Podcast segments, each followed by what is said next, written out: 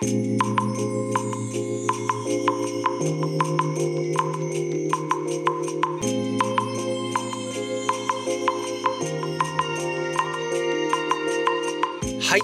おはようございます。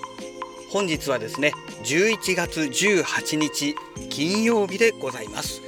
車の中の気温は10.9度ですね。え昨日よりかはね、えー若干暖かいなという感じですけども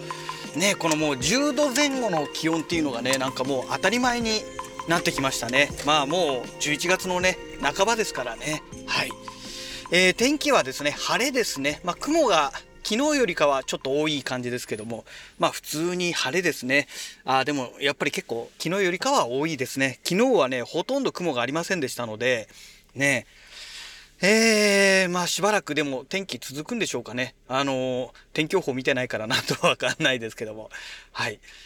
いやー、それでね、まあ昨日のお仕事はね、だいぶハードでね、地主さんのところでね、もう4時間ぐらいいたのかなうん。もうくたくたなりましたね、本当に。もううちの社長がね、話長い上にね、途中でどんどん断絶するんですよ。多分ね、無駄な話がね、3時間ぐらい続いてたんじゃないでしょうかね。ねこっちはもうひたすらその間、相づち打つだけみたいなね。もうそんな感じでしたからね。はい。えーと、まあ、それでですね、えーと、何でしたっけ？そうそうそう。まあね、今日がまあそういうことでもうね、中旬を過ぎまして、ね、もう18日ですからね、ね、もうこの音楽の業界の方のこのネタになるんですけどね、ブラックフライデーがね、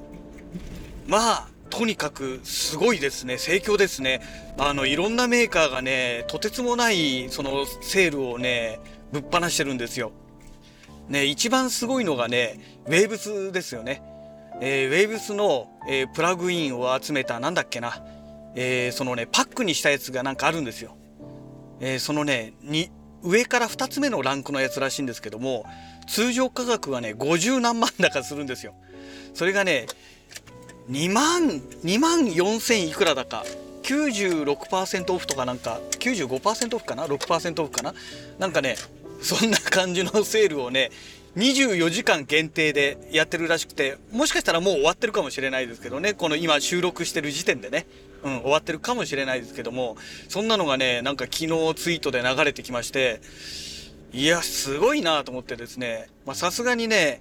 あのーその50何万ものね、プラグインの集まりをね、えーね、まあ2万4000いくらだかで安くなってるのはいいんですけども、買ったところでね、多分私使いこなせないだろうなと思ってね、うん。もっとね、もう、ガツガツにね、音楽にね、もうガチでハマってる状態であれば買っておいた方がいいんでしょうけど、そこまでね、やってないですからね、あの、まあ、そこまでどころかね、全然やってない状態ですから、だから、まあ、まあ、いっかと思ってね。なんか今回初めてらしいですね、ここまでガチな、あの、割引セールっていうのがね。うん。でね、そんな中でね、ちょっと私がね、注目しているプラグインがあるんですよ。えー一つはね、えっ、と、グランドピアノの音源ですね。これね、もう何日か前に、えーまあ、発表されていて、確かね、12月のね、えー最初の何日かでね、えーセールが終わりになるらしいので、まだちょっと時間があるみたいですけども、えー要は、えーグランドピアノの音を、えーシミュレーションしてる音源なんですけども、えっ、と、日本の、えっ、と、コンサートピアノ、だからまあヤマハか河合か、まあそんな感じなんじゃないかと思うんですけども、えーのコンサートピアノの音をシミュレーションした、えー物理音源。なので、え PCM 音源とかではないですから、あのね、すごい軽いらしいんですよ。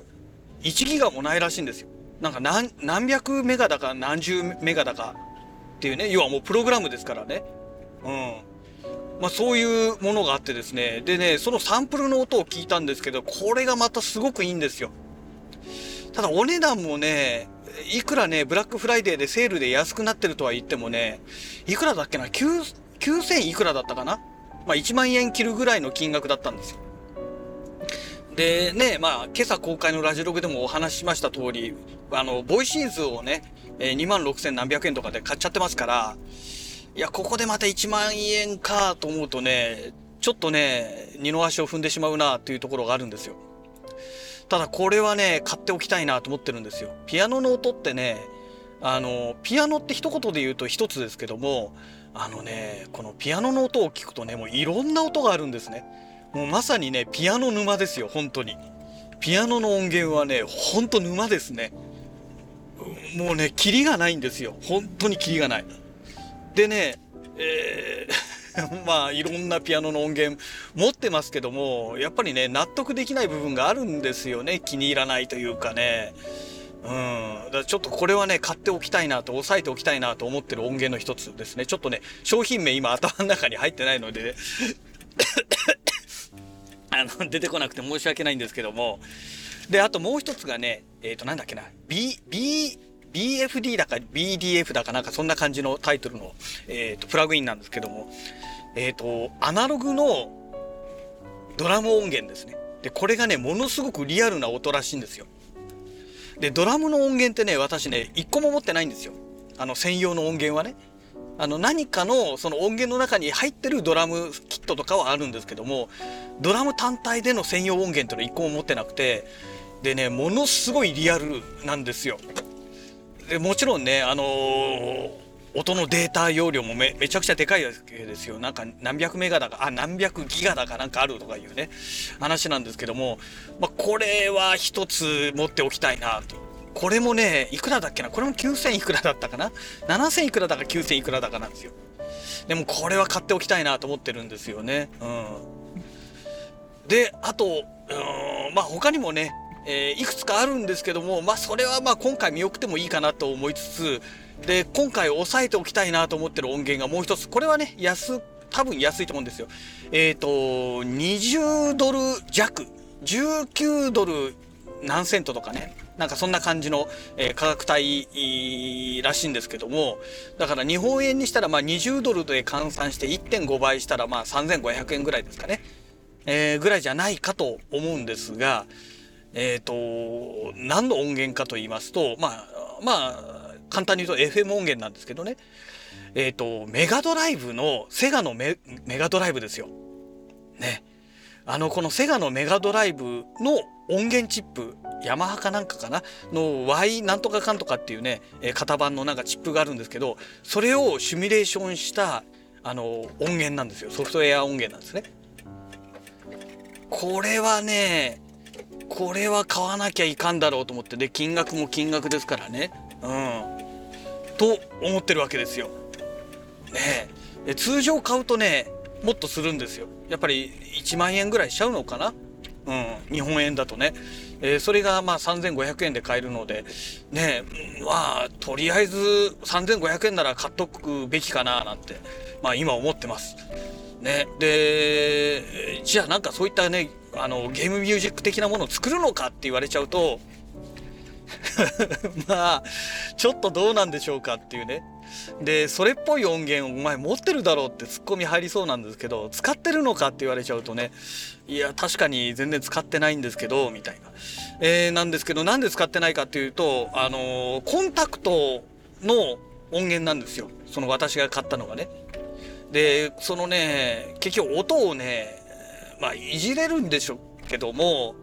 その FM 音源みたいに根本的なものからいじるってことができないわけですよ。もう要はサンプラーの音源ですからね。いじるっても限界があるので。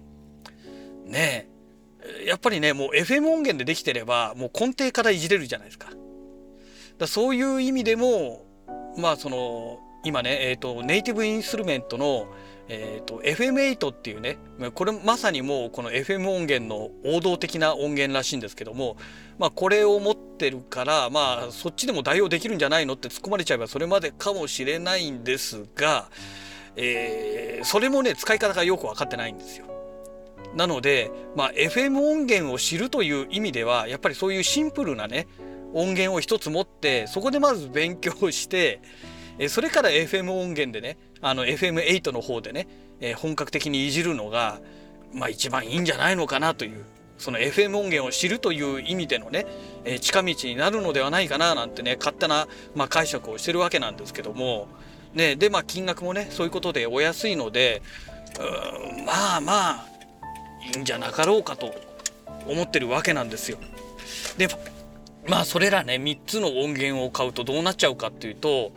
もう2万3,000円ぐらいいしちゃうわけですよ。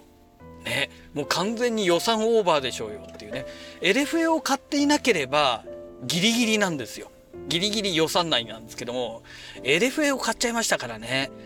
LFA 買わなきゃよかったなと思ってね今更ながらですけども。ねあの何でしょう。あの Bluetooth MIDI がねあそこまで使い物にならないっていうのが分かっていればね買わなかったんですけどね、本当高い勉強代になっちゃいましたけどねはいまあそんなわけでね、まあ、まだまだね、えー、来週も来週末もね、えー、このブラックフライデーいろいろすごいのが多分あると思いますので。ね、今お金使っちゃっていいのかっていうのも正直あるんですよね。まだ欲しいものが出てくるっていうね可能性が十分考えられますのでちょっとねそのお金の使い方っていうのがね本当に気をつけないといかんなっていうねまあそんなところでございます。えー、まあ今後もねまだねこのブラックフライデーネタっていうのがねおそらくまだ何回か出てくるかと思いますのでまあ飽きずにね、えー、お付き合いお付き合いのほどねお願いできればと思っております。はい、えー、そんなわけでねまた次回のラジログをお楽しみください。それではまた。